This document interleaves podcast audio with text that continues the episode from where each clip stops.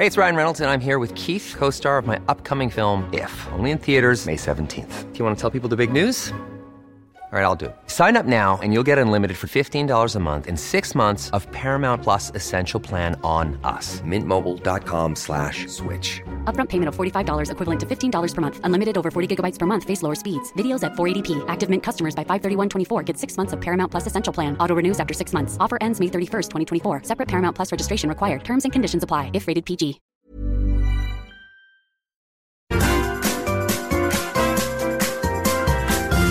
You are listening to the Mother of All Talk Shows podcast with George Galloway.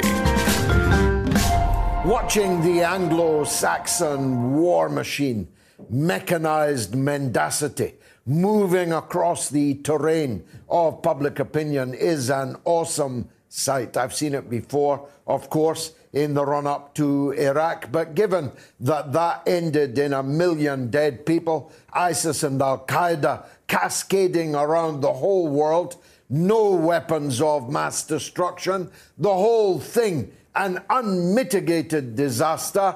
I honestly didn't think they would try it quite the same way again. I certainly didn't think that a considerable number of Pavlov's dogs would rally to the same old messages from the same old messengers. But I'm afraid I was wrong. It is a chastening experience. I thought the public had more sense. I thought the broadcasting and media class had more shame. More fool me. Actually, they are utterly shameless. Uh, the journalists and broadcasters have no need to be bribed or twist. Uh, the average British and American journalist will lie on cue and with such conviction uh, that one is waiting for them to take the onion from their pocket, hold it to their nose, and begin to cry like maddos on screen about poor, plucky Nazi Azov battalion in the Ukrainian National Guard, currently firing shells and mortars and even heavier artillery bringing up the rear on the line of control between eastern Ukraine and the Ukrainian coup government in Kiev. I suppose all of my protestations have probably been in vain. I told you uh, from the beginning of this crisis that it was a complete lie that Russia was preparing to invade Ukraine. But I also told you from the first that Ukraine was probably preparing to invade.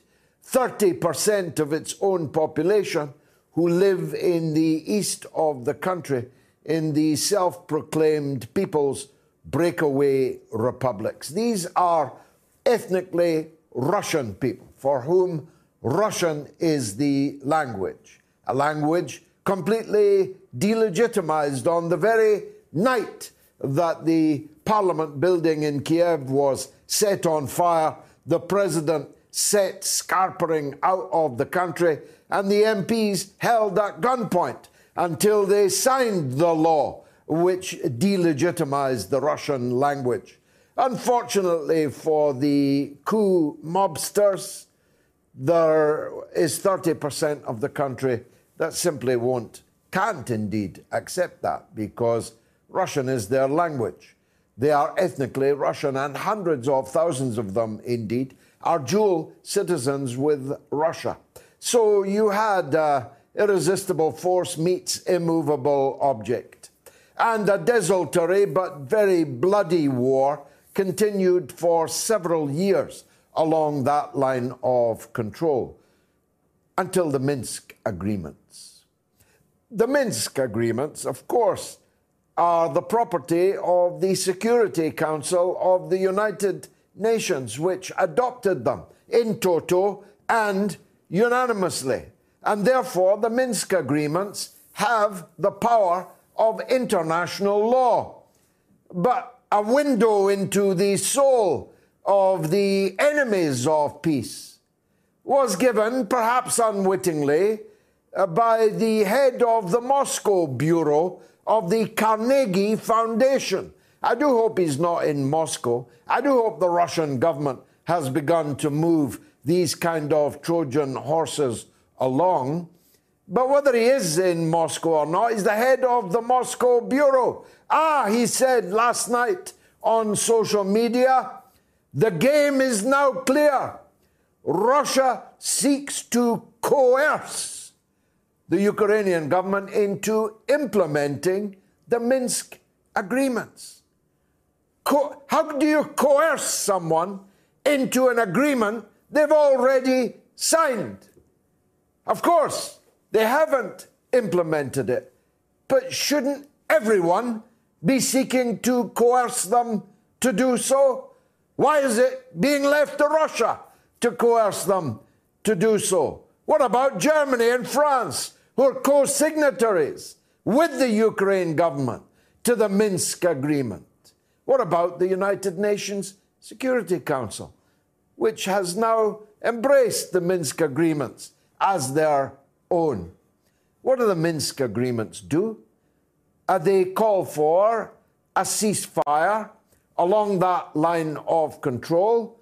They call for the withdrawal of foreign forces from that area. It's going to be difficult now that it's stuffed full of foreign soldiers and mercenaries and Western supplied weapons paid for by you, the taxpayer in America and in Britain.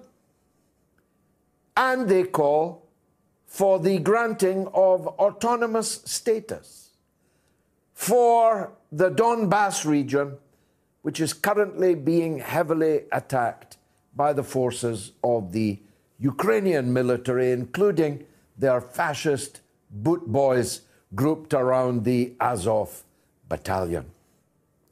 Now, if I'm right, and if this bombardment becomes a general offensive, and all of the troop movements uh, suggest that it is, uh, then, of course, a full scale attack on the ethnically Russian people next door to Russia is going to bring Russia into the war.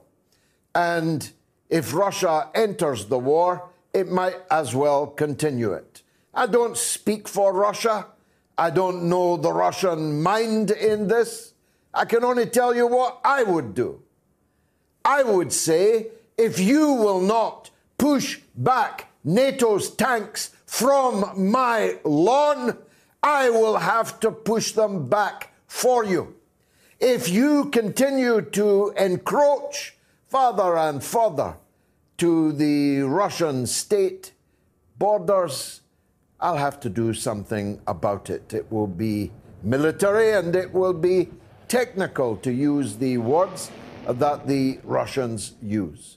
I have no idea what that military technical response will be, but I suspect that the West and its satrapies will not like it.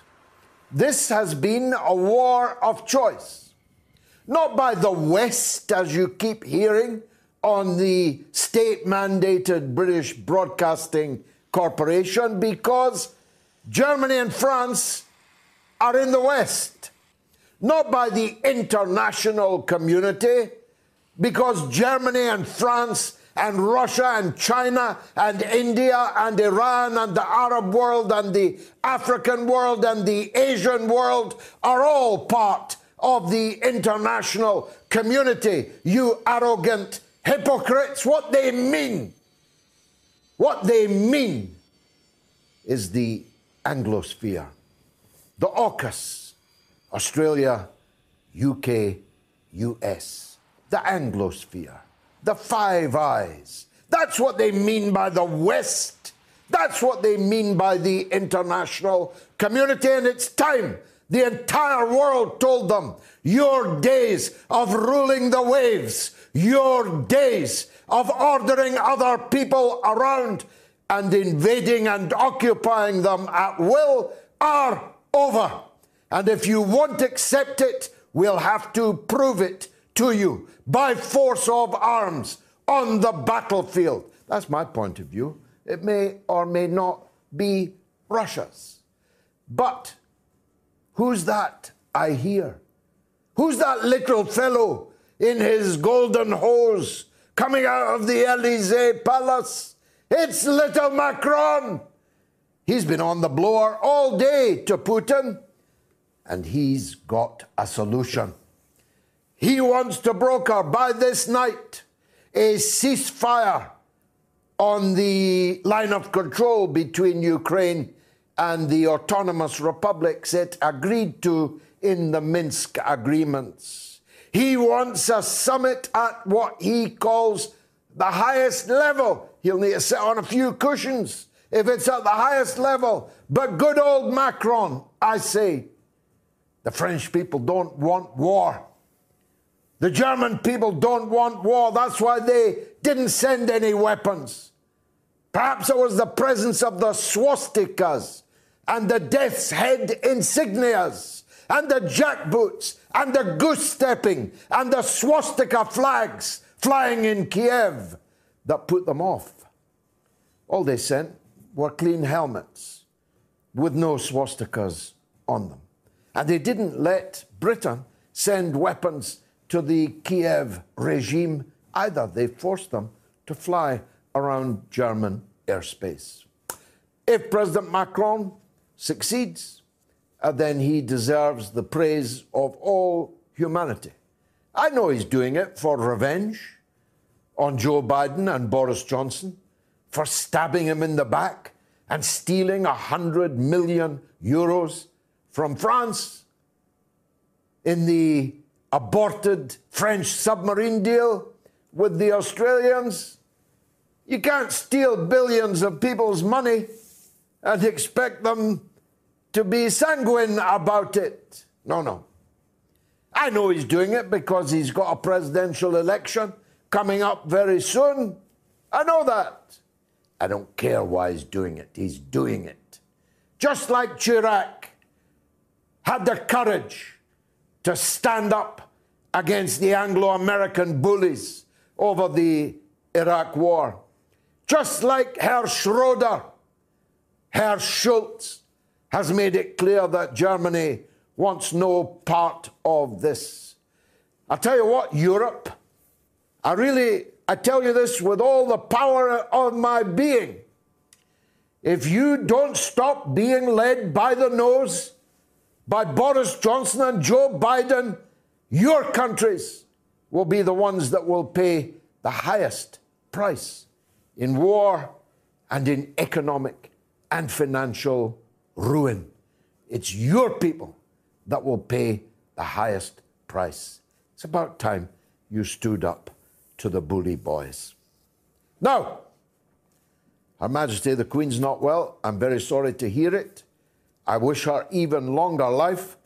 I'd be voting no in our poll. Is it now time for Her Majesty the Queen to abdicate? A. Yes. B. No. I myself don't want Her Majesty the Queen to abdicate, but I demand a referendum when, in the fullness of time, she passes, as all must pass, because I ain't going quietly into the reign of bonkers Charles and Queen Camilla. I promise you that. I will agitate everywhere on every platform that Britain must be given the choice between monarchy and democracy. That's the choice, and we in Britain have to decide when to take it. But having said all that, with the COVID and with a son who just paid 12 million pounds sterling to a woman he's never met, with whom he never danced, with whom he never sweated. As a matter of fact, he was in Pizza Express in Woking at the time in question. A man he didn't put, a woman he didn't put his arm round, a woman he didn't meet in Ghislaine Maxwell's apartment, a woman he was never photographed with, a woman he's never met. He gave her 12 million pounds in a New York City courtroom just this week. I drove past the palace this evening. There's a very long queue of women that Andrew has never met offering to make a settlement with him for less than 12 million pounds. One after the other. Her children have disappointed her. The only one worth the proverbial pitcher of warm human fluids is Princess Anne. But she was ruled out from the start because she was the wrong gender. Long before the gender wars broke out, Princess Anne was ruled out because she didn't have a dick. Just think about that. So, we'll be talking about the war, we'll be talking uh, about the royals, but we can't talk about Andrew without talking about the strange death of Jean Luc Brunel. Who was Jean Luc Brunel? He was a pimp for the pimp Ghislaine Maxwell and the pervert and spy Jeffrey Epstein. Jean Luc was in jail. It was a modern jail. It had all mod cons, including security cameras. But in yet another astounding coincidence, the cameras in Jean Luc's cell weren't working when he too wrapped the paper sheets around his neck and hanged himself until he was dead. And if you believe any of that, I have a bridge here in London I can sell you, going very, very cheap. This is like a second rate mafia movie where all the chief suspects keep getting bumped off before they can talk in the court and incriminate the rich and powerful for whom these pimps were supplying. How come we know the name of every donor that gave money to the Canadian Freedom Convoy Fund, but we don't know a single name of the people for whom Epstein and Maxwell and Brunel were pimping. How come they're all redacted?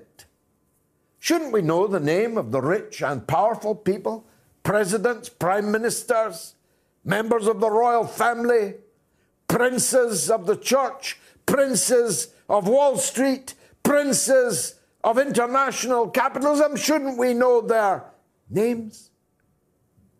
In this day and age? Or are they going to bump off Ghislaine Maxwell next? Is that their game? Lastly, just as I came on air, I discovered that there's another giant bank leak. This one from Credit Suisse. 80 billion pounds, 80 billion pounds worth of deposits from thieves and criminals everywhere who stole that money from their people and who were allowed to lodge it in a respectable bank called Credit Suisse. Some of them even after they were convicted of murder. Some of them after they were convicted of people trafficking. Some of them when they were wanted by their own country after they had been driven out of power.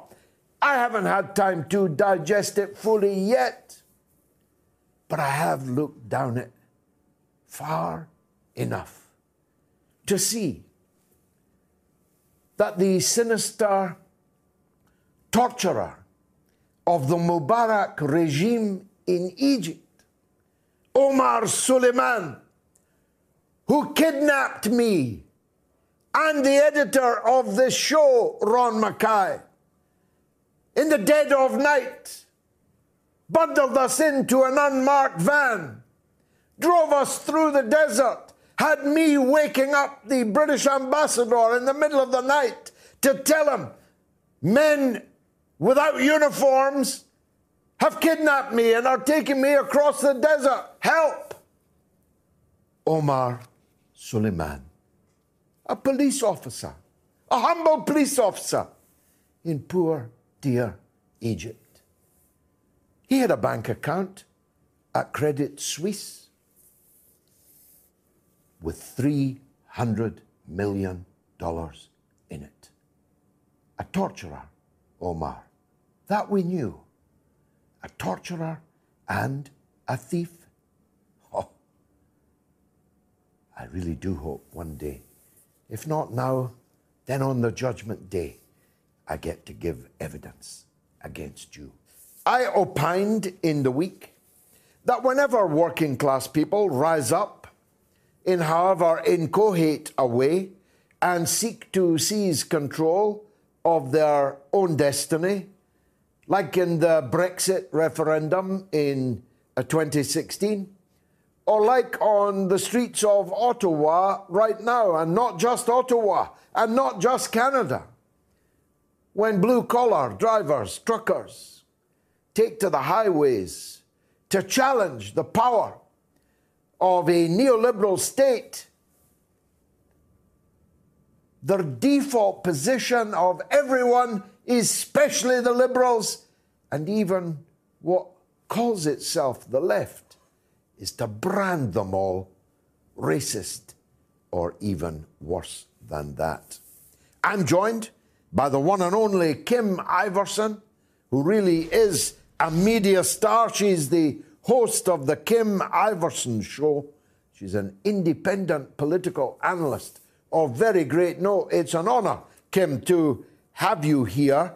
Uh, can, can we start on this point that I just made?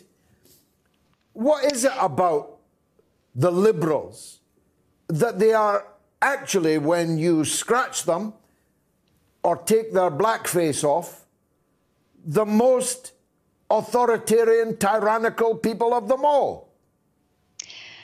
Well, thank you so much for having me on the show, first of all. Um, I would say that it, it's not necessarily, right now, I agree that in this time period, it's the liberals that are behaving in this way. But it isn't because they're liberal, it isn't historically liberals, it's really elites. And the liberals here in the United States and in Canada and around the world have become the elites in society. For a long time, it was conservatives who were the elites, and they would be the ones who would crack down on protesters or call them names, you know, looking at them low class, right? It's always the elite that looks at these uprisings from working class people or poor people and they snub their noses at them and say, these are low class people, ignorant people. They don't know anything. We're the, moral superior. Uh, we know better. And that is that is more of an elite versus uh, you know the, the bourgeoisie and the proletariat sort of scenario going on. And so what has happened over the last couple of decades is that the liberals in society have become the highly educated elites and those who believe that they're in the moral uh, they're, that they're in the moral right, that they hold the keys to morality and, and what is right and wrong, and these other people are just low class. Yes, a basket of deplorables, as right. Clinton famously called them. But um, how do you claim to be on the moral high ground when you, uh, when you, for example, uh, deal with protesters uh, by trampling them under horseback, by freezing their bank accounts, uh, by making their children go hungry? uh, by uh, having them kicked out of their jobs. All of these things have happened in Canada under the supreme liberal. If liberalism had a king, it would be Trudeau. And he's the one doing all of this. Yeah, it's um well, they do it under the guise of defeating racism, right? So that has kind of been the moral torch that liberals have been holding on to for a long time, saying, well, we are the ones fighting against racism, racism, racism. And so what we've seen is that anything they don't agree with, they've just they've decided is racist.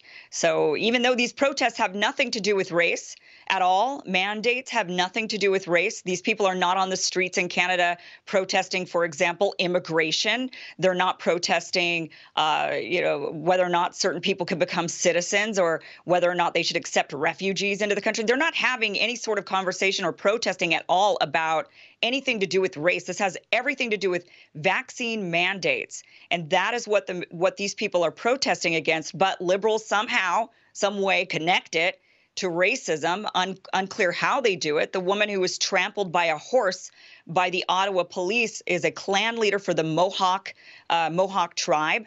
Uh, she's not white, obviously. She's a native, and yet she was trampled by cops. And, and, so everything is under this guise of, well, we're the moral superiors because we are fighting racism. And now anything and everything we don't agree with is racist or right wing, and right wing means racist.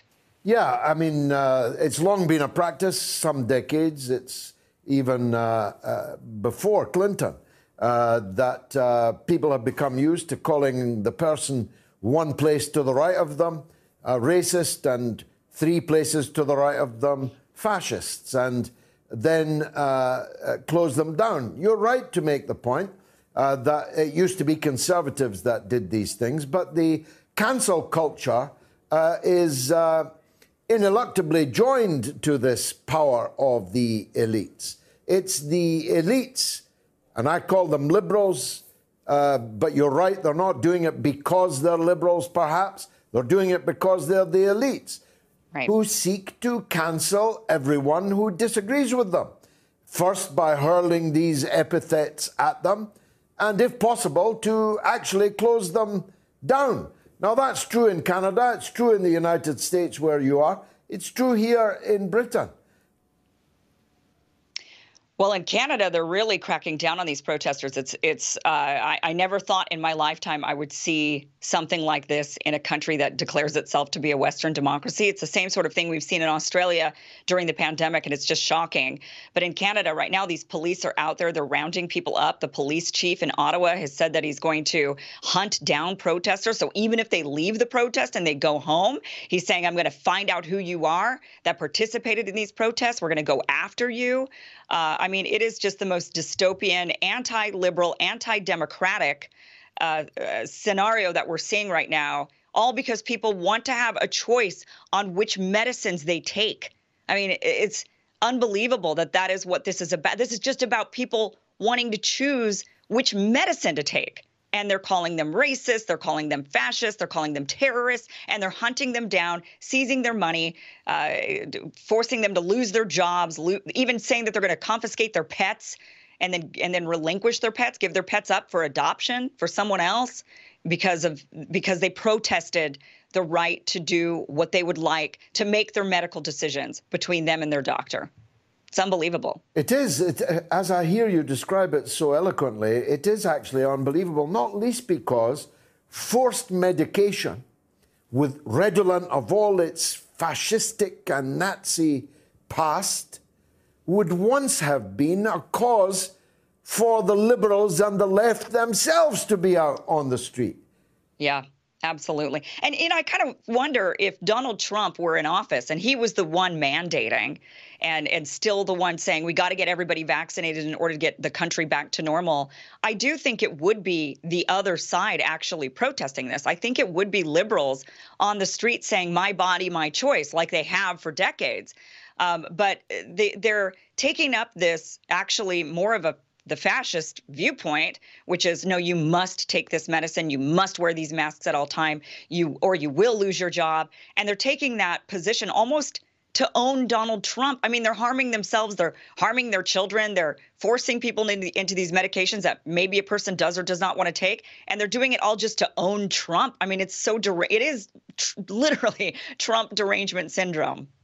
Yes, and uh, they've definitely got that. So let's turn to that wider perspective because, uh, of course, you can't be sure. Uh, there are a lot of sheep in the world in human form. Uh, but I can't help thinking Canada has been changed forever by the events. And it will not end well uh, for uh, for Trudeau and his gang. As it didn't end well for uh, Hillary Clinton, but though they've obviously made a comeback in the form of Joe Biden, but that's not going well either. How do you think all these uh, phenomena are going to play out in, say, the next five years in political developments in North America? Yeah, I th- I think that what is what we're seeing is we're seeing a, a, flipping of the parties. So what the conservatives used to always sort of stand for, now liberals tend to be standing for instead. So um, conservatives were all about being, you know, following the law, doing what the government says. Uh, and and now liberals are the ones saying no, you must obey, you know, obey or else. And we're seeing conservatives now being the ones, Republicans or people on the right who are saying, hey, wait a minute, you know, this isn't a free society and I want to live in a free society. So we're seeing sort of, I think, more of a political realignment happening.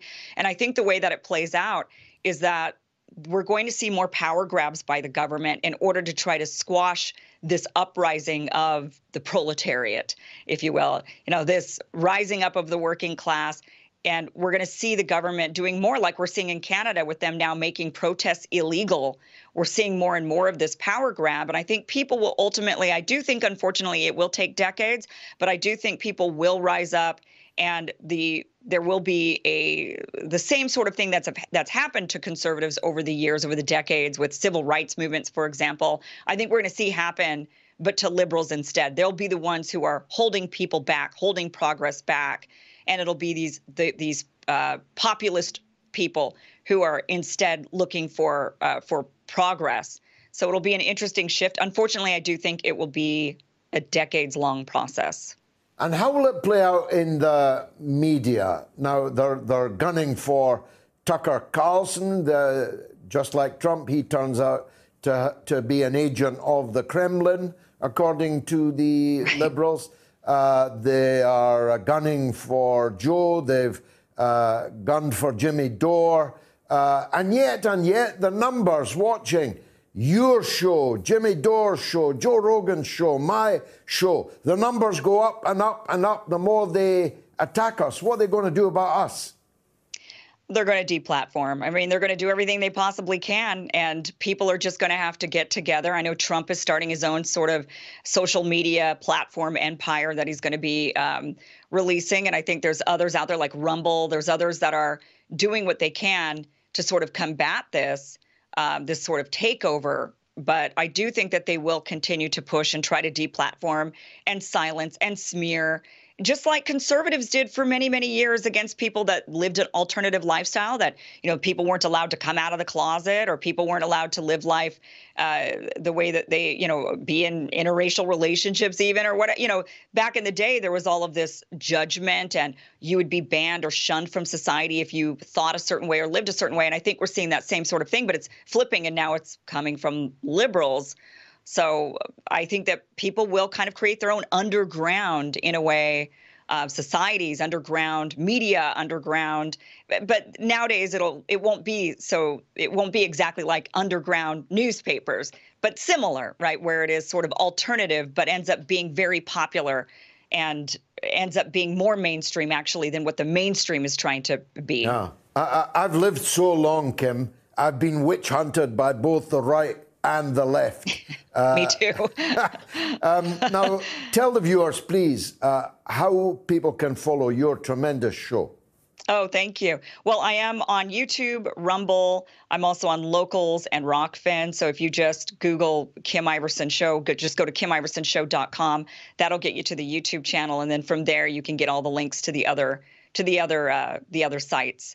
So, and I'm also on uh, The Hills Rising every morning as well. You're tremendous, I must say. I hope Thank this you. is not the last time that we talk. Kim Iversen of the Kim Thank Iversen Show. Thank you for joining us. Is it now time for Her Majesty the Queen to abdicate? These are surprising figures to me. A, yes, 35%. B, no, 65%. But that's on Twitter. On YouTube, it's yes, 58%, no, 42%. And on Telegram, it's yes, 59%, no, 41%. I think the printer has actually overheated. uh, the number of social media comments. Blank says yes, and she should dissolve the monarchy. Given his past behaviour, if Charles wants to be head of state, he should stand for election. And Alan says the Queen promised never to abdicate at the start of her reign. Well, that promise has been made by royals before. And New York Fog says that suit looks tailor made, not a crease, fits like a glove. Thank you for that, sir. It's actually from Marks and Spencer, and it's just a jacket, not a suit. I've got Levi 501s underneath. Stuart Wheeler says Her Majesty should be allowed to see out the remainder of a long life of service, be buried with full honours by a grateful nation, and the whole squalid organisation of royalty should then be disbanded forever. Britain would then emerge blinking into the light of the 21st century. Stuart Wheeler, I could not have put that better myself. And Marek says, absolutely not, George. I agree with you on many things, but I don't want the UK to become a republic. Mary Jasper says the Queen will never abdicate. She always viewed with horror the abdication of her uncle, who walked away from his duty.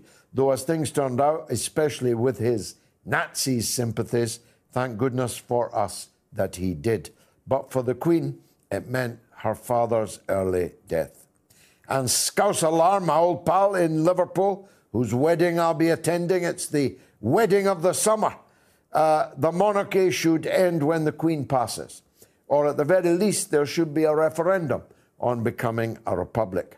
Monarchies, which cost the taxpayer an extraordinary amount of money, shouldn't be a thing in 2022.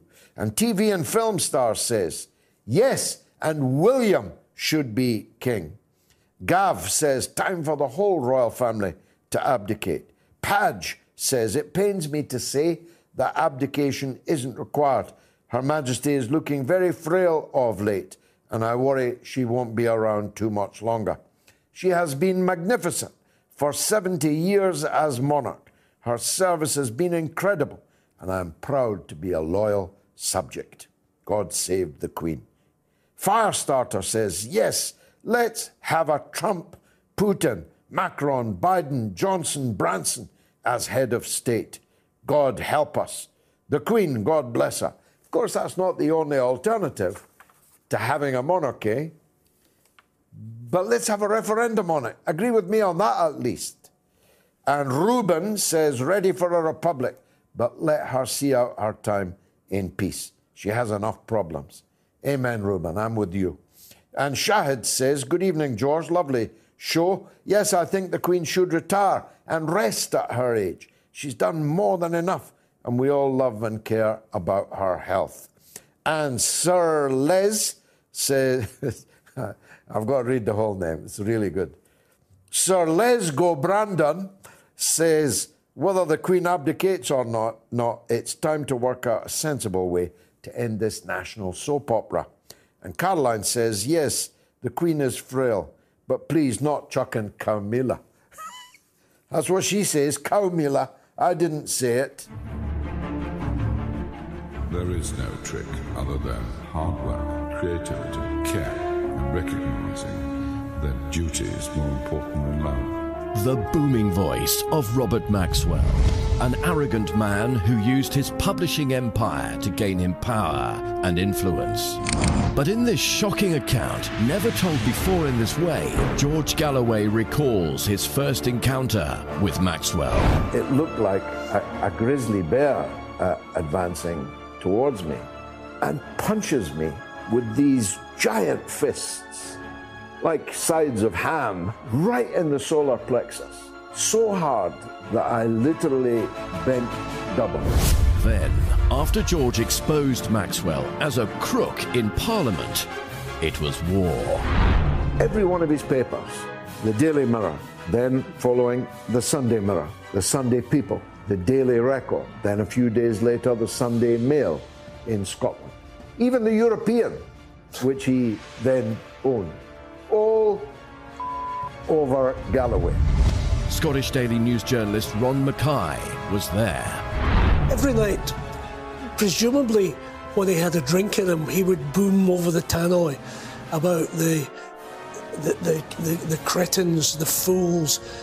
The, the majority of the workforce believed that he would take it over and their jobs would be secure. But of course, he didn't. He just disappeared. And then. The millionaire newspaper publisher Robert Maxwell is dead. What really happened? Did Robert Maxwell jump or was he pushed? It could be that he went out to, as he did, micturate over the side of the boat. I'm with Ghislaine Maxwell in that I lean towards the murder.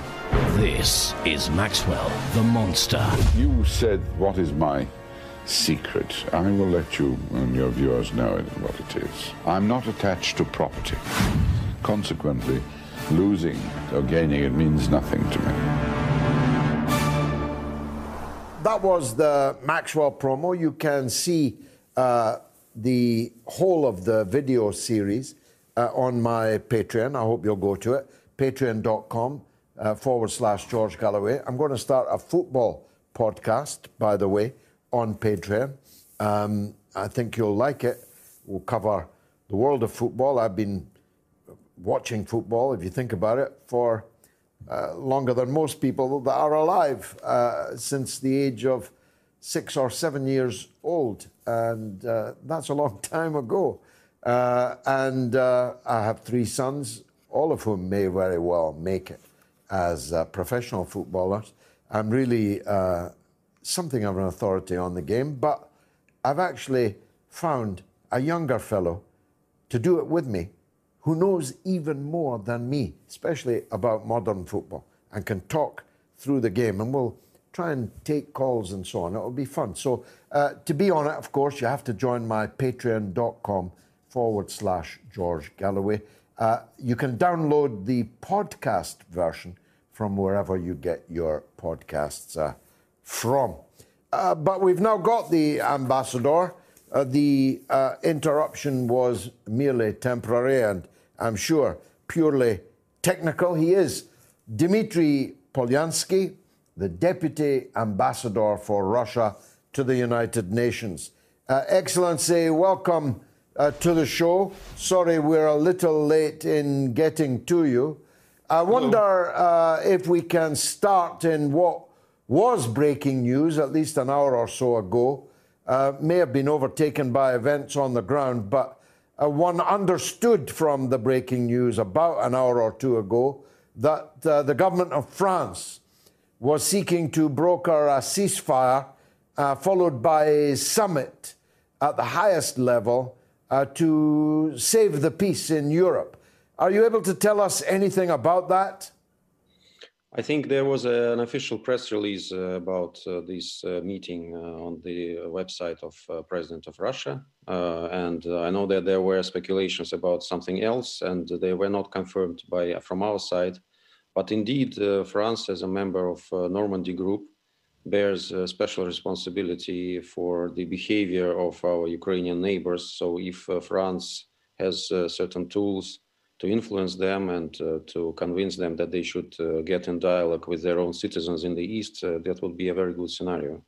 I'm sure you were too busy to listen to my opening remarks, but included in them uh, was uh, quoting the head of the Moscow Bureau, whatever or wherever that is, of the Carnegie Foundation, that it's quite clear that these uh, wicked Russians are seeking to coerce the government of Ukraine to implement the Minsk agreements. That's a very odd formulation, as one imagines that when one signs an agreement, uh, there is no further need for coercion uh, to implement it. And if there is, uh, the co signatories to it are the ones who should be doing the coercing. Uh, absolutely, but I don't think it's even uh, okay to speak about any coercing. I think that uh, implementing this agreement is in the best interests of Ukraine. If Ukraine wants to uh, to remain a sovereign country and in control of uh, whatever happens on its territory, this was uh, behind the Minsk agreements, and it is, as I already said, the backbone of this agreement is direct dialogue with the people in the East because lack of this dialogue, uh, ignorance of what they wanted after the uh, illegal Maidan coup in 2014 was the core of all the problems uh, that Ukraine faced immediately after Maidan, uh, both with Crimea or with the east of Ukraine. Unless Ukraine uh, engages in the dialogue, meaningful dialogue, unless Ukraine uh, is ready to take everybody on board in one state, and uh, listen to their preoccupations, uh, nothing good will happen for this country. That's why the Minsk agreements was uh, designed. So I don't think anybody needs to coerce Ukraine in doing so. It's in the best interest of Ukrainians themselves. Well, of course, uh, dialogue and indeed recognition uh, of, uh, of the autonomy of the so called People's Republics in the east of the country is what the Minsk agreement was about. But it also required uh, a ceasefire uh, on the borderline uh, and, and also the absence of foreign forces uh, from the area, neither of which is happening. Now, I've just, during the break for the news, looked uh, on social media. It appears that there is a major offensive now going on, uh, launched by the government forces against the people uh, of, uh, of the Donbass and of the uh, independent areas. Can you confirm that? Well, we receive a lot of uh, news, of course, about uh, ongoing shelling and uh, explosions on the territory of of the control controlled on the territory controlled by the republics. We also have our own sources of information. We have a lot of relatives and friends. They all say that the situation is uh, very dangerous and precarious, and uh, that the evacuation of uh, peaceful population, primarily women, children, and elderly, is underway. A lot of them are leaving uh, these territories. As for the men, they are joining as volunteers uh, if they, of course, want to the uh, the military detachments. So people there are absolutely ready to defend their land and to stop Ukraine from destroying it. So, what do you think the end game uh, is? I, have said from the beginning that Russia will not invade Ukraine, but Ukraine might very well invade uh, the uh, ethnically Russian population of the eastern part of their country. And if that happens, Russia will have no choice but to uh, try to protect and save the, those people. Uh, you're speaking for a state, I'm speaking only for myself, but the pressure on Russia to defend its, its co religionists, its compatriots, would be irresistible. It would be uh, ineluctably that would happen, no? Ready to pop the question? The jewelers at Bluenile.com have got sparkle down to a science with beautiful lab grown diamonds worthy of your most brilliant moments. Their lab grown diamonds are independently graded and guaranteed identical to natural diamonds, and they're ready to ship to your door. Go to Bluenile.com and use promo code LISTEN to get $50 off your purchase of $500 or more. That's code LISTEN at Bluenile.com for $50 off. Bluenile.com code LISTEN. Hey, it's Ryan Reynolds, and I'm here with Keith, co star of my upcoming film, If, only in theaters, May 17th. Do you want to tell people the big news? Right, I'll do. Sign up now and you'll get unlimited for $15 a month in six months of Paramount Plus Essential Plan on us. Mintmobile.com slash switch. Upfront payment of $45 equivalent to $15 per month. Unlimited over 40 gigabytes per month. Face lower speeds. Videos at 480p. Active Mint customers by 531.24 get six months of Paramount Plus Essential Plan. Auto renews after six months. Offer ends May 31st, 2024. Separate Paramount Plus registration required. Terms and conditions apply if rated PG. Let's not uh, engage in some kind of speculation because I think uh, that uh, the, uh, uh, the, the people there during the seven years of conflict they have enough of uh, resources to withstand Ukrainian attack on their own. again, it's it's only only hypothetical scenario, but they have accumulated enough of enough of experience and training, combat combat agility to do so.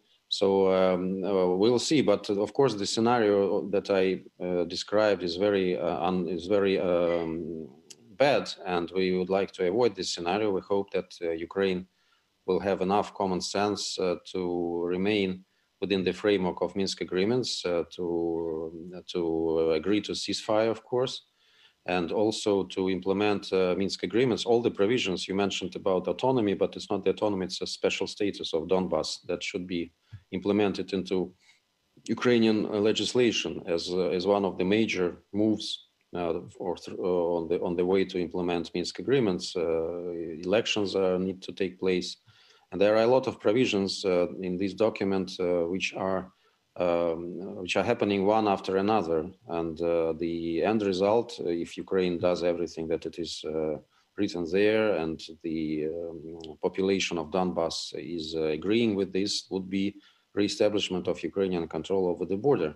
But Ukrainians usually try to start from this uh, last point uh, to put it on top of everything, saying that we, they need to control the border first and foremost. So, so this is a very complicated situation, and of course, Ukraine makes it uh, much more um, complicated, complicated and uh, dangerous uh, for everybody. And uh, given the fact that our Western colleagues are trying to to put a blind eye to what's happening in the east, uh, they are from the outset denying that Ukraine is uh, shelling these territories, implying that everything that is happening there would be the result of Russian provocation. Of course, with such an emboldening uh, it is uh, very uh, risky and it is very um, possible that uh, some some people in Ukraine uh, would have the temptation of uh, provoking the um, the rebels, provoking these territories, and we don't know what can be what may be the consequences yet. So if our French colleagues can influence the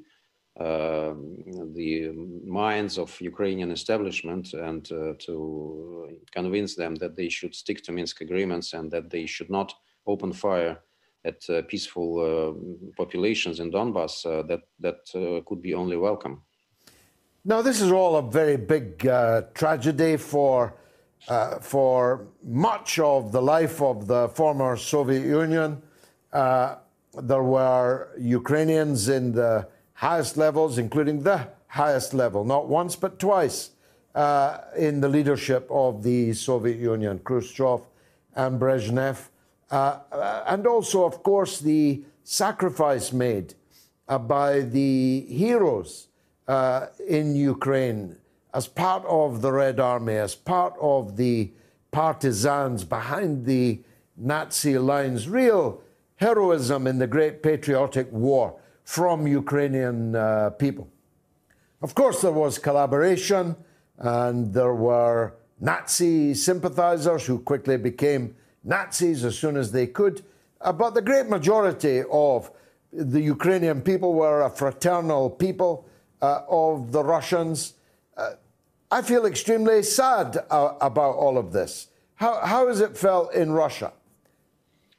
I think it's even more sad for us uh, to see what's happening. But the problem is that uh, there is very uh, loud and uh, powerful minority uh, in Ukraine that is now on the top of the country and that uh, dictates to the others the way that they should deal with the history issues, which is not shared by uh, majority of population in Ukraine. That's quite clear. We see it from opinion polls. We see it from our contacts. We still have a lot of friends and relatives there in Ukraine, and uh, they try to monopolize uh, the uh, public discourse of uh, in Ukraine about these issues. You may have known that um, six opposition channels have been shut down, and the key leader of the opposition is now under arrest. so apparently, the repressions are very energetic now in Ukraine. So people are afraid. People are visibly afraid to speak out, to say things that they really uh, feel, uh, because this regime uh, that came to power in 2014 has proved itself to be very bloody and uh, very, very uh, aggressive. Uh, it's enough to remember the tragedy in Odessa in 2014 when 40 people were burnt alive only for trying to make their point clear uh, actually, Donbass is the best uh, example of this when people wanted to talk, uh, people in the east, not only in these uh, republics, but also in other so- southeast cities, uh, wanted to discuss uh, how they would live in one country with the people who came to power. But instead of, of speaking with them, these people came with arms and um, and uh, planes and shellings, and that's uh, that's happening uh, right now in, in, in other places. In some other places, people are maybe just waiting, intimidated, uh, but uh, well, they can't be, uh, of course, happy about what's happening not only in history terms but also in in use in the usage of Russian language, which is which is a native language, mother tongue to a big majority of Ukrainian population, but as you know, it is banned and people are being fined for uh, speaking Ukrainian and uh, the law that is in force already now is gradually making these fines more and more important. So all this atmosphere, of course, creates a situation when uh, people in the in the in the West, uh, I mean, in the, in the Western countries, they simply do not understand what's happening in Ukraine because they uh, try to to pick up information from uh, from those who are in power, from from the establishment, from those loud uh, minority, uh, much of much of which has been formed and uh, financed by the West uh, in the previous years before Maidan. But they don't know what really the population feels and what what it really wants uh, from from all this situation. And the the population is of course sick and tired of of war. Population is sick and tired of these authorities that are banning everything that is dear to them. So I, I think that you need to take into consideration this picture uh, when you analyze the um, situation in Ukraine. And this picture is absolutely obscure for our Western colleagues. Uh, they have in mind uh, some kind of a um, modern, democratic, progressive uh, country. They don't want to notice the corruption uh, there. They don't want to notice the oligarchs. They don't want to notice all the things that I just mentioned to you. And maybe they prefer to be comfortably numb in this uh, situation, but that ch- doesn't change uh, the uh, deepness of the problems uh, for our neighbors.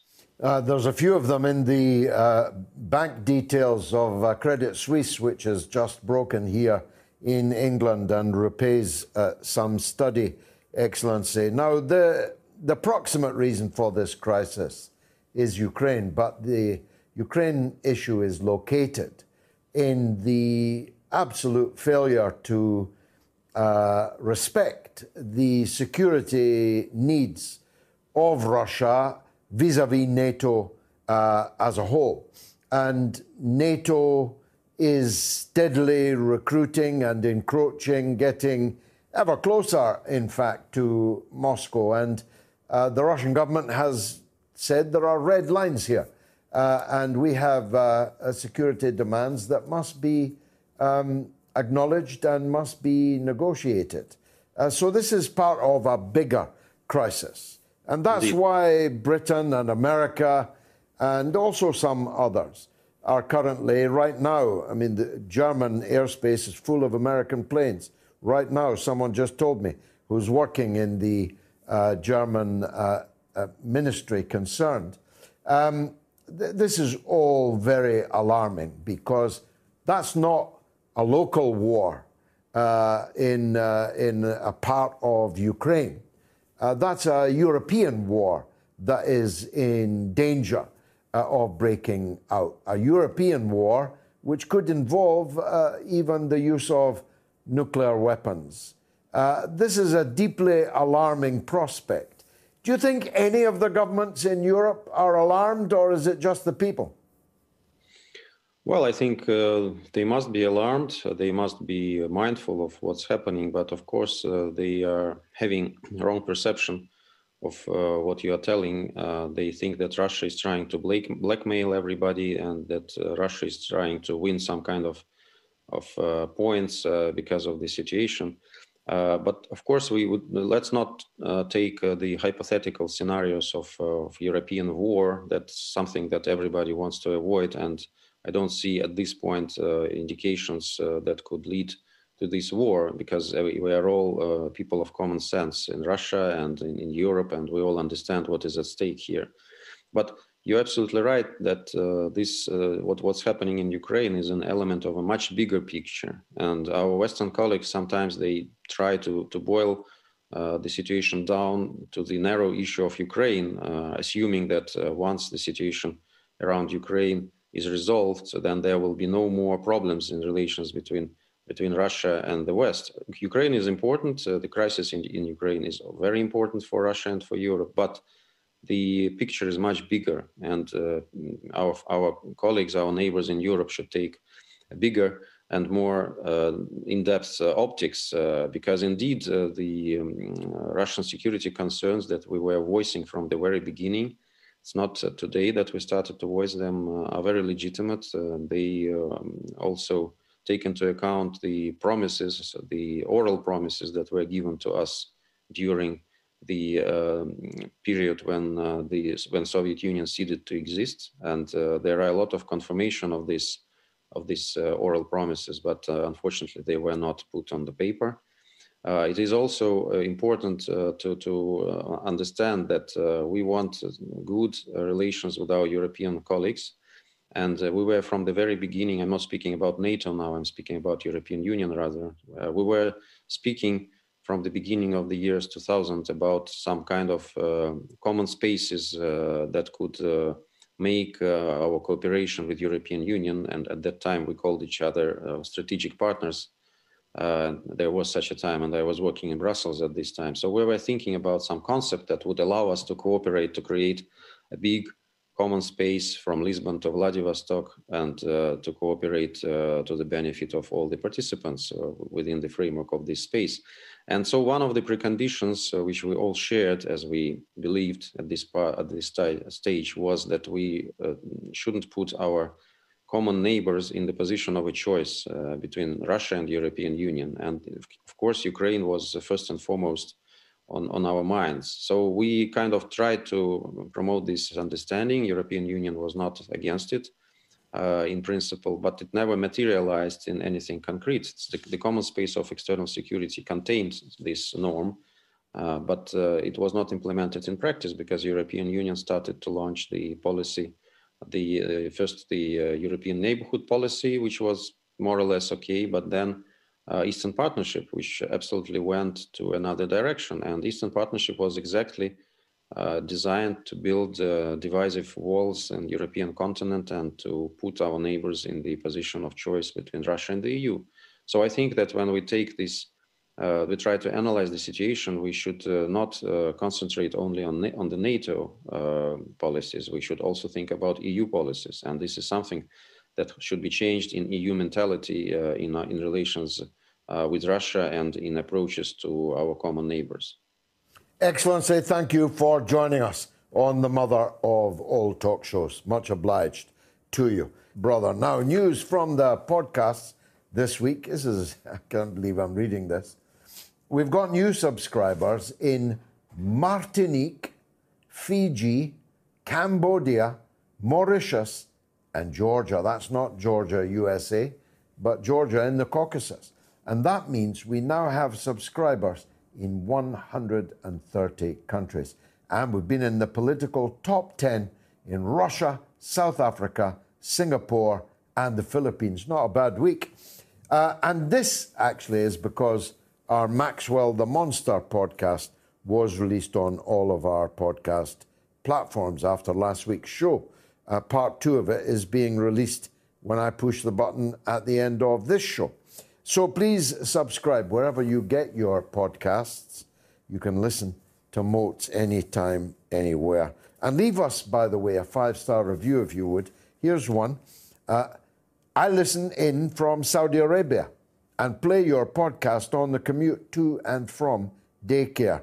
Not sure what my two year old gets out of it, but I certainly enjoy your perspective and the diversity of guests you have on. Thanks, Gigi.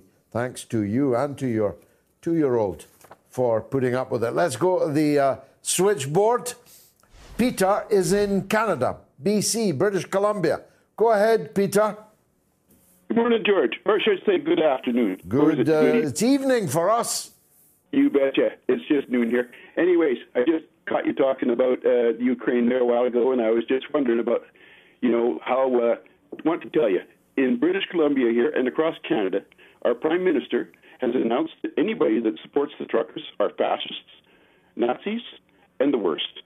And meanwhile, at the same time, he just shipped off $500 million to the Ukraine so they could support the government there as well as a, a large a second shipment this month of weapons. Apparently, you know. I'm applauding you. I'm applauding you, uh, Peter, uh, because that is such a screamingly obvious but ignored point. The truckers of his own country are fascists, while he's sending hundreds of millions to actual fascists, jackbooted, goose-stepping, swastika flying, SS insignia wearing. You get it. Ukrainian fascists of the Azov battalion. As a matter of fact, I have it on good authority that it was the Canadian armed forces that did most of the training of the Azov battalion. This is surreal. It's absolutely surreal, Peter. We, we brag about that here on our local CBC station that we're helping training and, and arm them against the uh, ruthless uh, Russians, of course. And, uh, you know, so we, we hear the story here, that side of the story here, but we don't hear the other side until we look to Jimmy Dore, you, and many others, you know, Chris Hedges, for instance. You know, uh, these thought are he was people- a liberal, Peter. Thought this, thought this uh, Trudeau was a liberal, or is he in fact a liberal? Well, he- maybe, maybe that's what liberals actually really are. No, George, I think that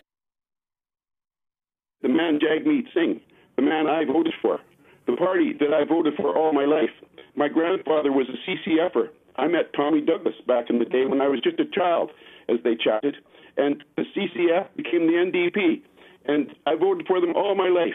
And for Jagmeet Singh to turn around, as well as Avi Lewis, the son of Stephen Lewis, calling us all fascists, that we were all those things that you just mentioned is just shocking to many people here. And quite frankly, many people that have given money to this fund are living in great fear now. You know, their bank accounts are being seized, their their life insurance policies are being canceled, and uh, they're they're they're losing their jobs.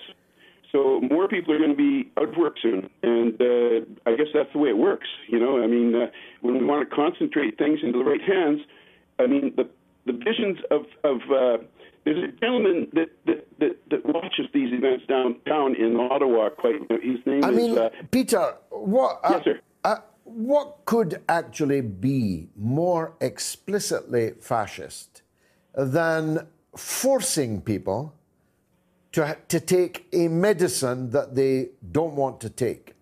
Yes. seizing their bank accounts if they protest about it, trampling them underfoot by the the Mounties, threatening to follow them home and hunt them down even if they leave the protest, slandering them as Nazis and fascists when all they're doing is expressing peacefully opposition to their government. What could be more fascist than that?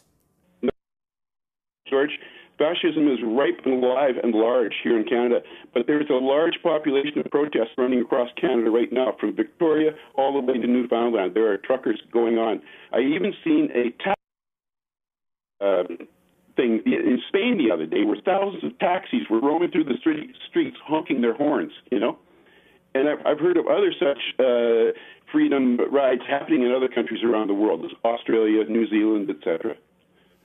Peter, you, Peter, you, you, you, you've almost brought a tear to my eye. That's the call of the night. Thanks for that, Peter, in British Columbia, in Canada. Can we squeeze in Luke in the Wirral? Yeah, let's hear from Luke in the Wirral in England. Go ahead, Luke. Okay, George, good to speak to you again. And Um, you? Yeah, yeah, fantastic.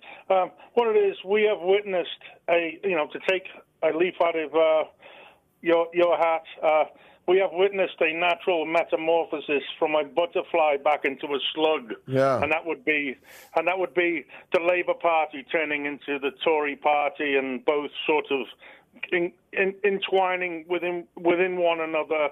So now it's completely meaningless to anybody. Yeah, it's Um, two it's two slugs mating.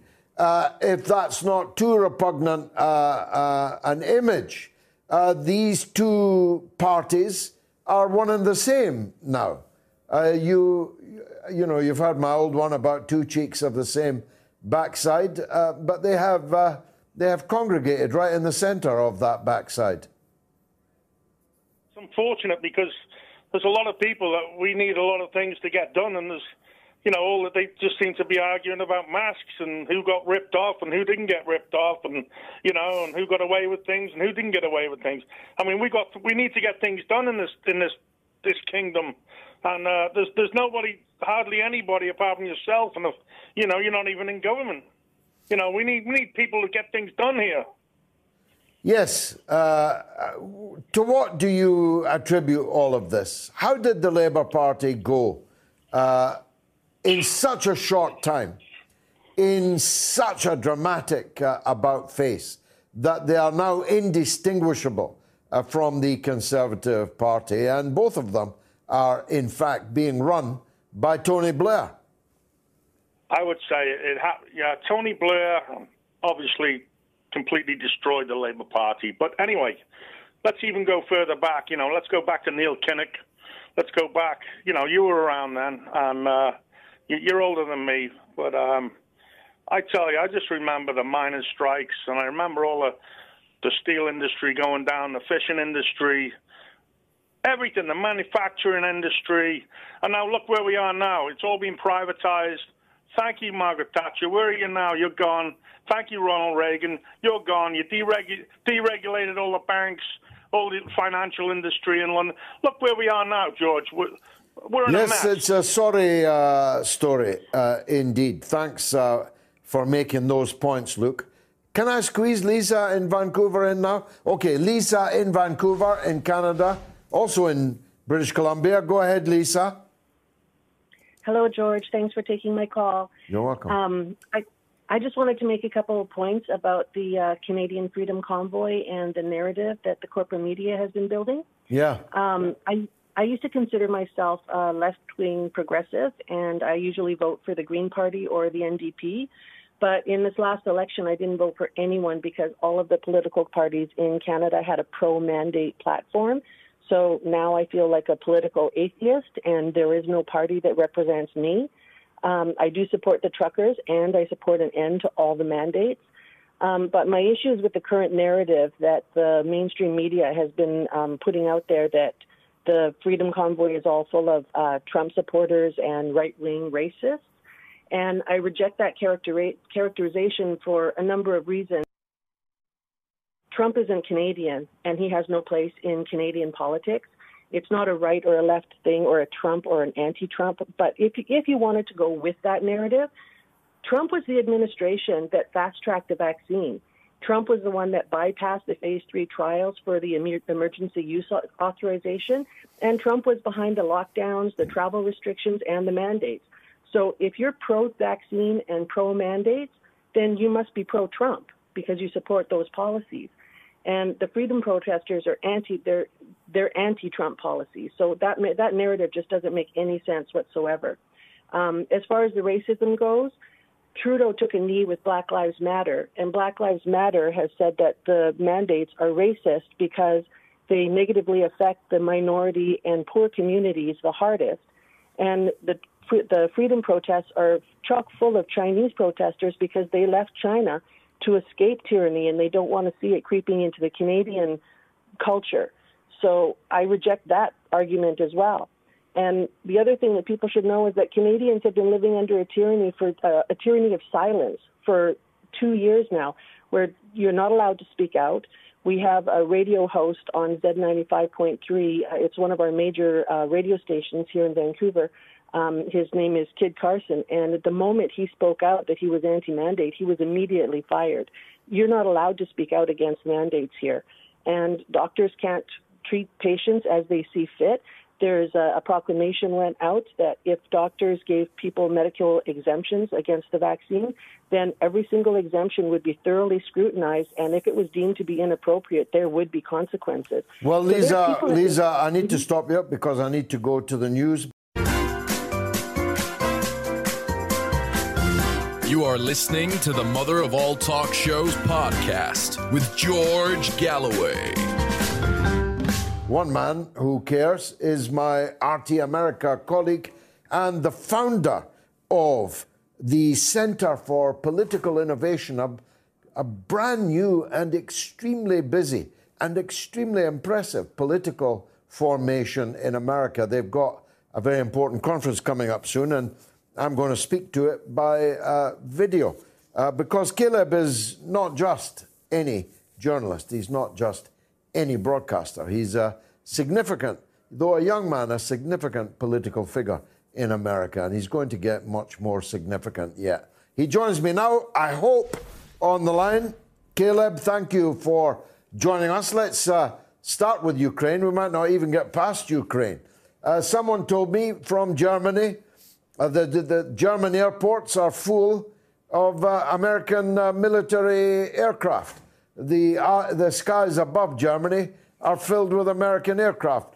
The British uh, airfields that you have have been sending uh, American warplanes out east uh, for the last week or 10 days. Are we really seriously going into a European war?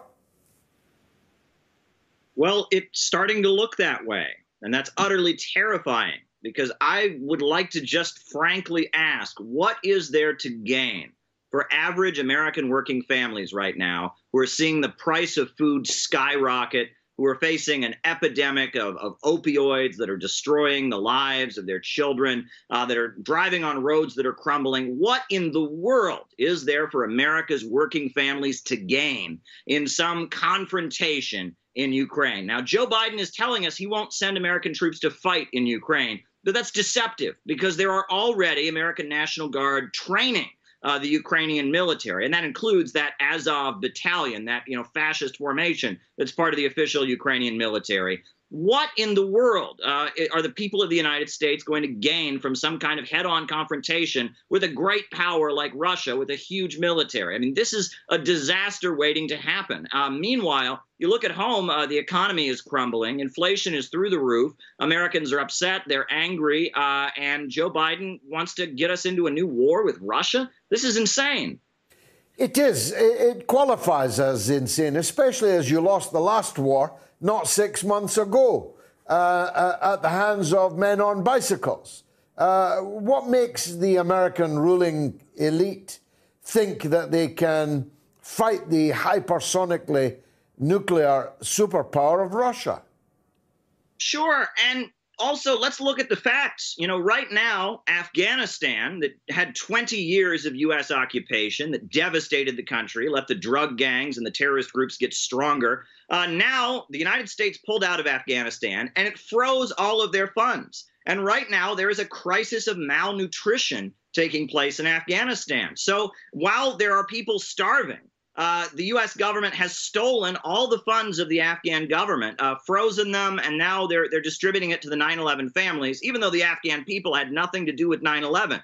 The USA is committing a horrendous human rights violation, a horrendous atrocity, uh, using hunger as a weapon of war, uh, and to distract us, uh, they want to focus on, oh, you know, Russia's going to invade Ukraine. Be very afraid of, of Russia. Meanwhile, if you look at the details and if you look at U.S. media and how they're reporting on this, they are not in touch with reality. Uh, you know, the civilian uh, areas of eastern Ukraine, the Donbass region, Donetsk, uh, Luhansk, uh, they have been shelled uh, by the Ukrainian government. A number of civilians have been killed. Thousands of civilians have been killed since this conflict began in 2014 with Barack Obama overthrowing the Ukrainian government with Euromaidan. And killed a lot of civilians. But yet, now that civilians are being evacuated from eastern Ukraine in the aftermath of the explosions that happened on Friday, uh, the U.S. media is making it sound like it's a crazy allegation that the Ukrainian government would never do this. They have been doing it. They have killed civilians. They have a monument specifically to the children who have been killed since this conflict began. The peoples of Donbass, uh, Donetsk, Luhansk, Odessa, they have suffered since this conflict has began. They have been persecuted. They have been hit with drones. There are Turkish drones that, that the Kiev government has purchased from Erdogan that they've been using and attacking eastern Ukraine. And the people in eastern Ukraine are worried about their own safety and they're fleeing and they're evacuating. And US media makes it sound like there's nothing for them to be afraid of. They're not paying attention to what's actually happened in Ukraine since 2014. They're just kind of glossing all of this over, making it sound like like Russia is somehow the one we should all be afraid of. Well, uh, some of the most eminent uh, journalistic figures uh, in this country are saying exactly the same thing. Now, given that I know that they are not fools, uh, that means that they are knaves, that they are lying. Uh, they absolutely know uh, that thousands of civilians have been killed in that very place uh, between uh, 2014 and now. They also know uh, that the massed battalions, including the fascist Azov battalion, are right now on the line of control and are right now firing shells uh, from cannon and mortar. They know that because they're not fools. And they only have to go on social media, they can see it with their own eyes, but they are denying it, which makes them liars uh, from my point of view rather than fools. I'm not sure which actually would be worse uh, in our uh, fellow journalists. But uh, it's beginning, I mean, I agree with the word you used right at the beginning. It's beginning to look rather like there's going to be a war. Yes, and it's terrifying. I think people don't seem to understand what this means. You know, during the Cold War, uh, there was understanding that if the USA and the Soviet Union faced off, uh, that might end the human race. And when things started to look like they were moving toward war, uh, you would have voices on the media, the mainstream networks in the United States, who would get on there and say, "Ooh, let's slow this down here. This is dangerous. Uh, this could end the world." Uh, you know, there was there was an understanding that that a standoff with the United States and the Soviet Union was not good. But if you turn on mainstream networks in the United States, you don't hear that. Um, you hear almost the mainstream networks are egging Biden on. They want him to attack Ukraine. He's not doing enough. They want him to get into a confrontation with Russia. They they are kind of demanding that he be hostile and warlike against a, a very powerful country called Russia with a very strong military. Um, it, it, it's very bizarre. There's such a gap between how average working class Americans feel in their bones and what they are seeing on the TV networks. Uh, you know, the voices of the mainstream uh, they don't represent what average Americans feel. Look at all the support here in the United States for that trucker convoy in Canada. All this support is pouring in. So many working class Americans are with those truckers against the mandates, against the big corporations. Uh, they're with them. But mainstream media in the United States is almost completely unified in opposition uh, to, to the truckers. And that shows you there's a gap. There is a very, very big gap Average Americans know in their bones that the government is working for somebody other than them. This is supposed to be a democracy, but it seems like a lot of big corporations, a lot of banks, a lot of military contractors, a lot of natural gas and oil companies, they have the influence and they seem to have forgotten about average Americans. Average working class Americans don't seem to be a priority. Their lives are getting worse. They're not interested in new wars, uh, but yet uh, our government is moving in a very, very different direction. Isn't your government supposed to be? Uh, I know these terms are relative and perhaps uh, more fluid than they have ever been, but wasn't the choice between Donald Trump, the the right wing candidate, and Joe Biden, the left wing candidate? Aren't the Democrats supposed to be the left? Aren't these great media houses uh, traditionally thought to be liberal? And yet, they're the people that may very well be dragging us into war. Well, sure. I mean, we've seen kind of a flip in the U.S. Uh, political spectrum. It seems like now the voices that are more skeptical of the establishment are coming from the right, whereas liberalism, uh, you know, and the Democratic Party uh, have just kind of become the enforcers of the status quo. Um, and that is a very interesting development we've seen. It used to be the Democrats were the ones that wanted to negotiate, that were less hawkish, uh, but things have really kind of shifted, and and it's on the right that we're seeing some criticism uh, of Joe Biden and his escalation with Russia. Now the right seems to be more focused on hostility toward China, so it, it's almost a matter of taste. But you know, on the right, you get more people that are are criticizing this, whereas a lot of the liberals just line up behind Joe Biden. However, I will say that among the Bernie Sanders camp, there are a lot of folks in the Bernie Sanders camp who really did believe what what Bernie Sanders said, um, and really really do believe in you know in peace and jobs and democracy and equality. And a lot of them are speaking up against their own party. Um, and they've gotten ostracized for doing so. US politics is in a very, very odd situation right now. I mean, Joe Biden came in and he was supposed to rescue the country from the disaster of Donald Trump, all the nightmare of the pandemic and, you know, instability and rioting. And Joe Biden was supposed to bring the country back together. He's done the opposite. Polls show that the country is more polarized than when Donald Trump was in office. There are deeper divisions among the public than there were before. The economy is doing worse. Uh, COVID deaths have increased. Uh, Joe Biden has really failed to live up to the American people's expectations in so many ways. And then that raises the question are we expecting a sweep by Republicans in the midterms coming up? Should we expect Donald Trump to get reelected? Uh, you know, will he be like Grover Cleveland and serve non consecutive terms, right? Uh, you know, get voted out of office and then get voted back in? Uh, we'll have to see because the Joe Biden, you know, moment of, of clarity, he was going to save the whole country. We were going to get out of the nightmare of Donald Trump. It hasn't materialized, I'll tell you that much. I find it difficult to believe he's running your great country. This great country, this uh, industrial powerhouse, this can do country, uh, the richest, most powerful country in the world, uh, with all its technological and cultural uh, achievements. I look at Joe Biden now. I wouldn't, I wouldn't send him out for a loaf, Caleb. I, I wouldn't let him play with his coat button, never mind a nuclear button. I'm finding it hard to believe he's in charge of events.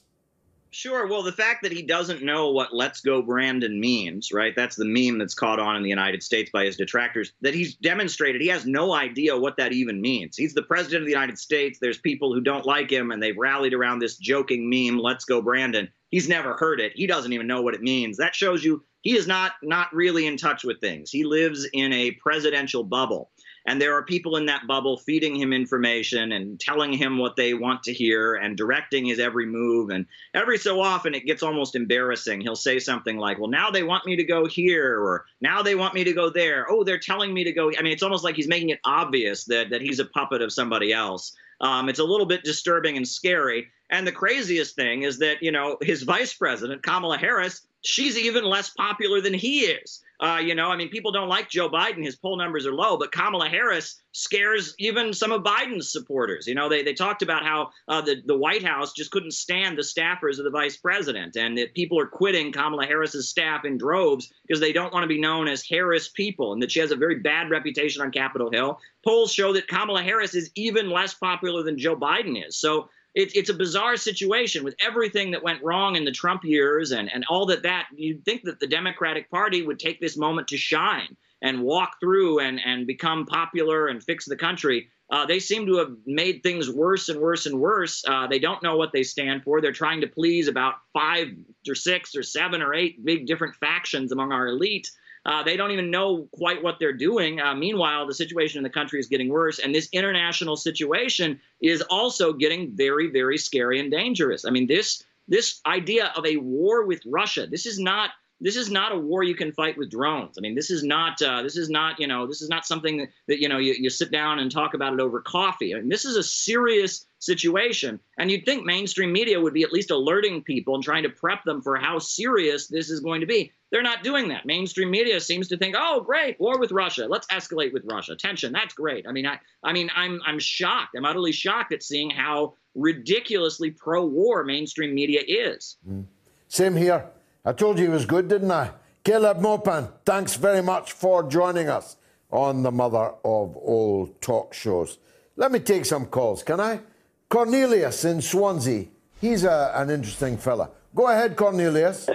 Uh, evening, George. Evening. Um, I, I always look forward to the beginning of each show, right? Because your first 10 minutes, right, is so explosive, right? It's absolutely class. I Thank really, you. really loved it. Um, you had a, an independent me- American female journalist on earlier Kim, on. Kim Iversen, yeah. Did you like her? Yeah. Yeah, but I, I got lost a little bit when she started bringing in Donald Trump in relation to what the vaccine situation is in Canada. What's it to do with Donald Trump? Uh, I think she was making the point that if it was her that was making it, it may have been a caller earlier.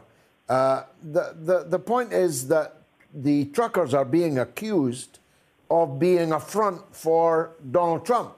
of having been financed by the Trump movement. That's what she was saying. Yeah, but um, I listened to, for instance, when Trump was uh, was doing his rallies for the for, to get reinstated as the president, which he lost.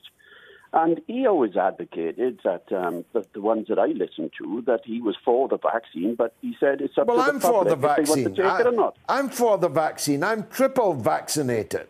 I, I'm Yeah, against. I'm against forcing people to take medicine. It cries out against everything I have always believed in, and I cannot believe the people I used to politically travel with now think that's okay. Now think it's all right to forcibly inject someone with me- with medicine. When did this George. begin? When did this begin? Uh, yeah, I 100% agree with you. But the, the point, one little point I'd like to make, if you don't mind, is that when the media in the UK started talking about the Omicron virus and they interviewed specialists from South Africa and they said, it, well, yes, it was contagious, but it was a minor illness, right? The government can only respond to the, what they call the R rate is within the community. And if the infection is supposed to be a mild infection, why was there so many people running to get a test done over a cough or a runny nose? Is our country become a, full of hypochondriacs?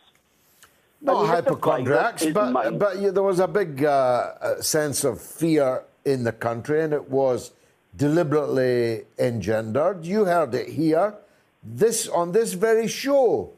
I said that Omicron was the variant that we've been waiting for.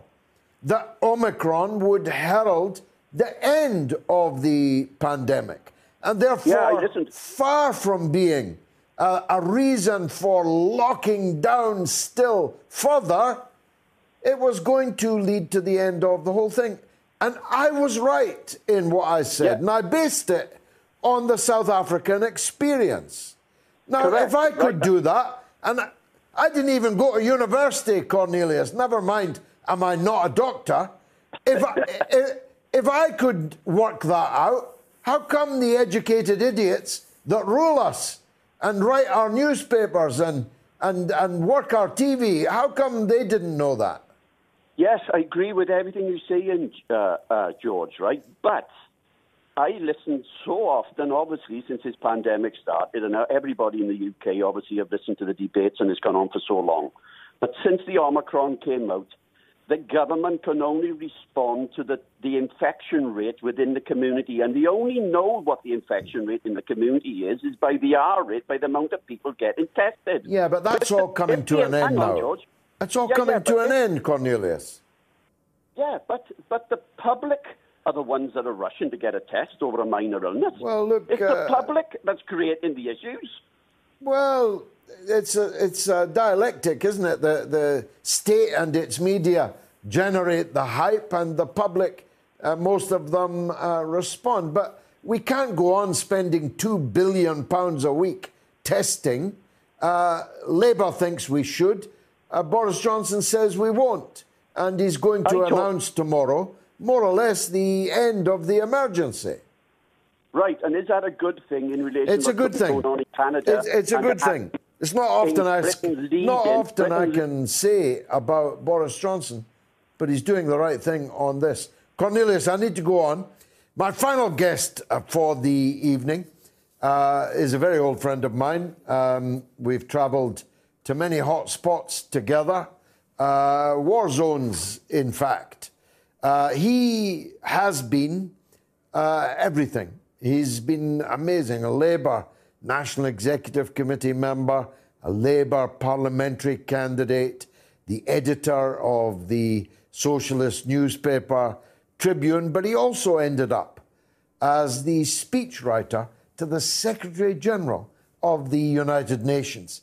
His name, of course, is Mark Seddon, and he joins us now. Mark, thanks uh, very much for doing so. We've been to a few war zones, but there might not be any chance to go to the war zone in the Ukraine. It might just be volcanic ash. Well, here's hoping not. Quite obviously, nobody wants a war. Nobody wants a war.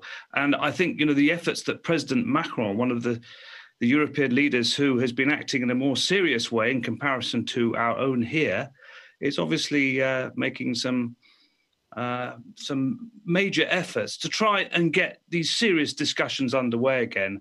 I mean, I was interested to see today that, that reality has also dawned on the uh, president of Ukraine that the diplomatic way is the best way.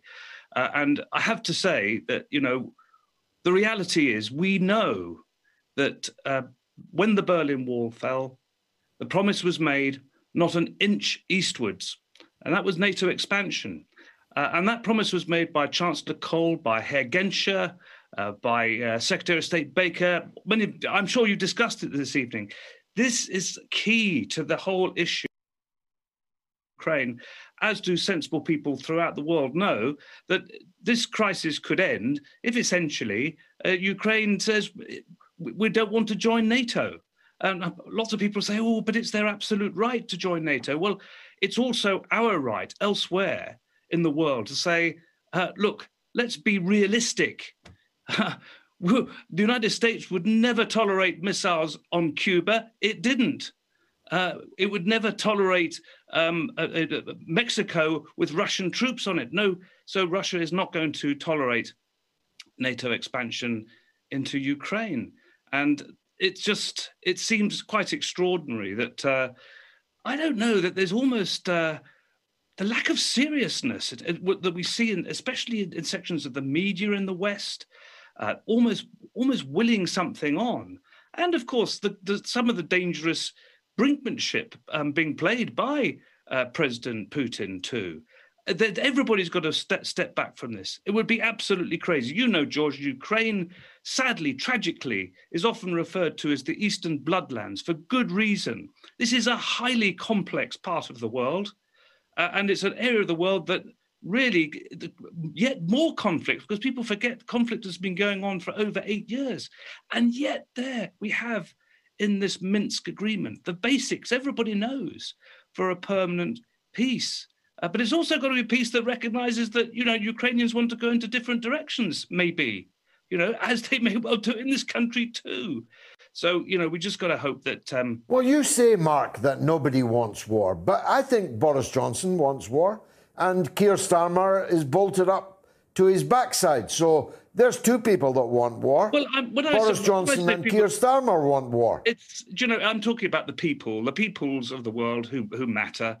Um, they don't want, they do not want war.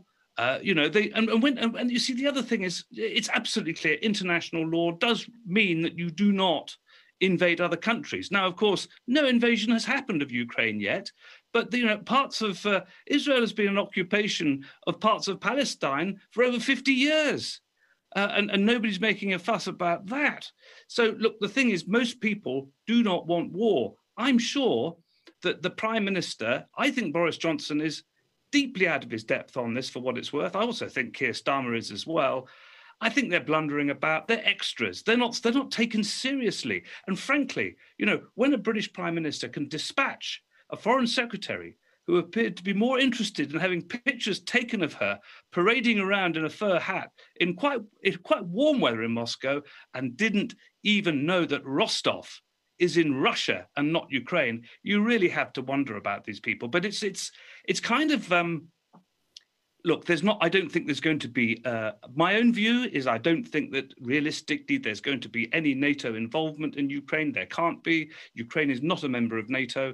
There's going to be an awful lot of, um, there's been a great deal of bluster, frankly, from the prime minister, who's, who's not taking this as seriously as other European leaders are.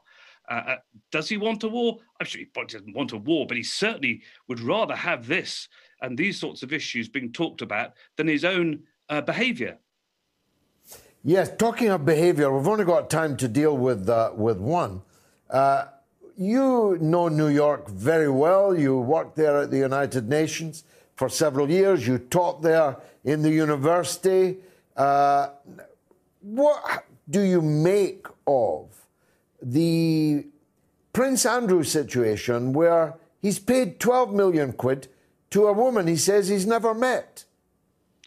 Yeah, well, that seems it does seem very very strange. That I mean, there's this. Uh, an extraordinary situation in this country right now whereby you have not only the government uh, and the police, the Metropolitan Police, and the royal family uh, facing a whole wave of separate scandals. It's not just P- Prince Andrew who's currently uh, under the spotlight, but also Prince Charles too. Now, maybe not so directly, of course, in his case with this uh, cash for honours investigation that's taking place, but with the issue of Prince Andrew.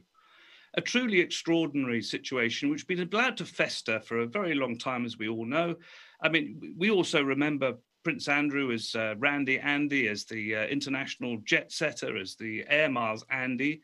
Essentially, a, a lack of accountability over uh, the uh, some members of the royal family. It's serious because obviously the Queen is the head of state of Britain. She's also head of state of 15 other Commonwealth countries to boot. It's not just about Britain. Uh, now, of course, you know she's not under the spotlight, but you know, she does appear to have been rather trusting of what her her son has been saying to her all these years. So there's a there's a there's poor judgment there too, possibly. Mark Seddon, always a pleasure. Thanks very, very much for joining us. I apologise about the loss of transmission, uh, which seems to have affected our Facebook, uh, which actually finished uh, prematurely. I hope uh, this is not the beginning of something bad, but remember this. Follow me on Telegram. On my Telegram channel, you will always be able to find me. Whatever anybody does, if anybody tries to close us down or deplatform us, we will always be on Telegram. It's t.me forward slash George Galloway. Please do that uh, tonight.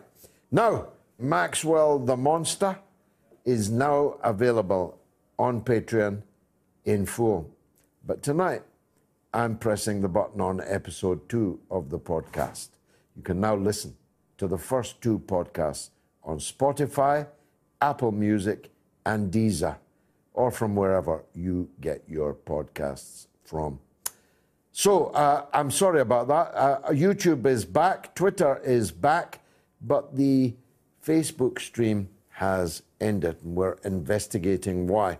But if we get taken off, don't forget the Telegram channel. Let me launch the podcast now.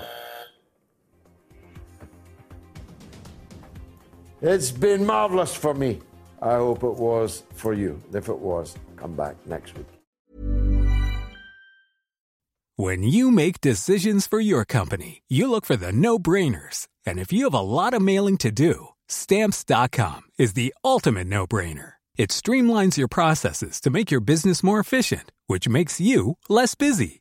Mail checks, invoices, legal documents, and everything you need to keep your business running with stamps.com. Seamlessly connect with every major marketplace and shopping cart Schedule package pickups and see your cheapest and fastest shipping options from different carriers with rates up to 89% off USPS and UPS rates. And with the Stamps.com mobile app, you can take care of mailing and shipping wherever you are. Make the same no brainer decision as over 1 million other businesses with Stamps.com. Sign up with Code PROGRAM for a four week trial, plus free postage and a free digital scale. No long term commitments or contracts. That's stamps.com. Code program.